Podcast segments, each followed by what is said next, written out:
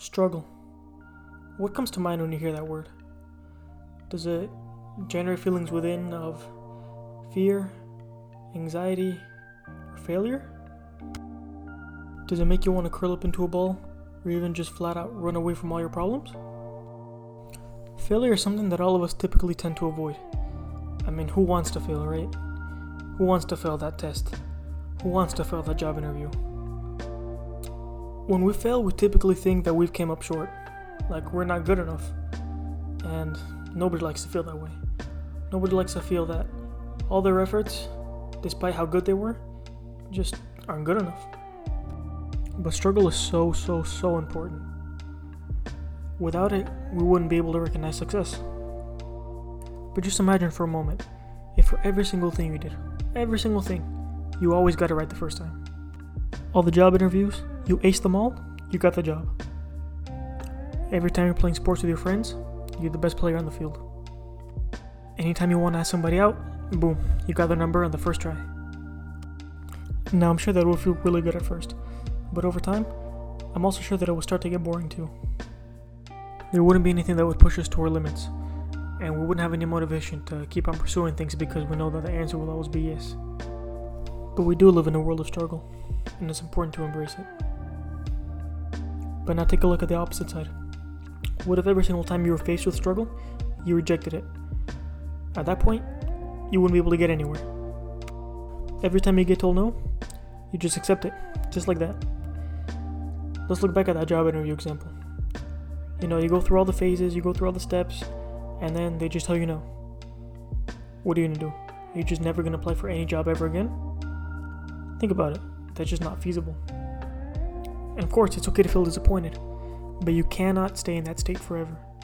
Sooner or later, you're gonna have to pick yourself back up and go out and apply for more. That's just what life is.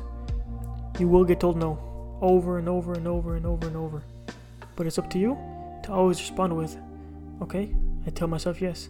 I'm gonna get up and I'm gonna keep on doing it. So we can't treat failure or struggle more broadly as something to be avoided, because that's just impossible. Again, that's just a fact of life, and we're always going to be faced with it. But the sooner that you get to know struggle, the sooner that you get to befriend it and stop being so averse to it, that is the day that you will become so much more empowered.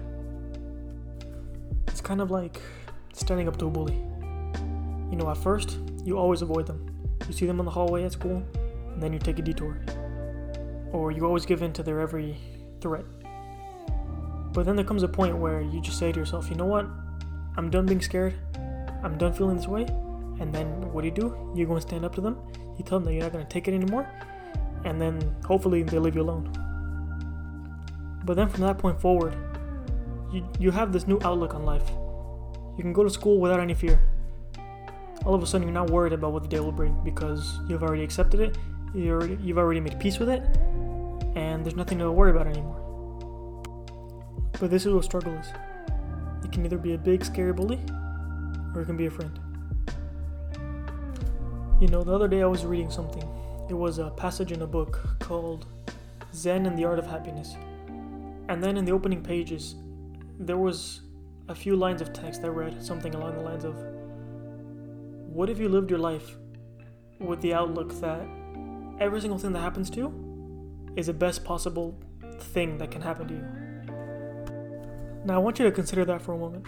Really, really consider it. Again, what if every single thing that happens to you, good or bad, is the best possible thing that could have happened to you? So, for example, you're driving to work and then all of a sudden you get a flat tire. In the moment, that obviously feels like a misfortune. But maybe that flat tire that made you late prevented you from stepping into an elevator and getting stuck there for 3 hours or something like that. It's a crazy example. And obviously things that are far worse than a flat tire happen to us all the time. And I know it can feel and sound like such a crazy idea to even be in agreement with, but I do think that what the book said, that if you just adopt this mindset, even if you don't fully believe in it, that can empower you so much, because all of a sudden you have some kind of power, not control, but some kind of power, personal power, that you can exercise in your day-to-day life that can make the negative things just a little bit more bearable. And this idea of embracing the struggle actually goes hand in hand with another idea that is very central to my way of living, which is acceptance. And I actually made a podcast episode, it's actually the one before this, on that very same topic, acceptance. But basically, the reason why it's so crucial to the way I live my life is because, like I mentioned earlier, it just gives me a sense of personal empowerment.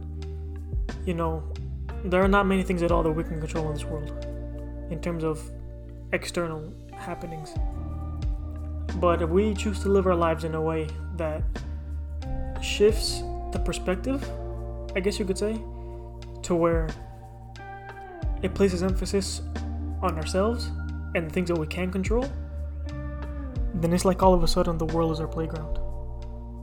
We go from being passive bystanders to active participants in this game of life. And then when this happens, something crucial occurs. We stop taking things so personally. All of a sudden, getting rejected isn't about us anymore. We come to terms with the fact that these things just happen. We're not the only ones whom misfortune strikes, and we certainly won't be the last.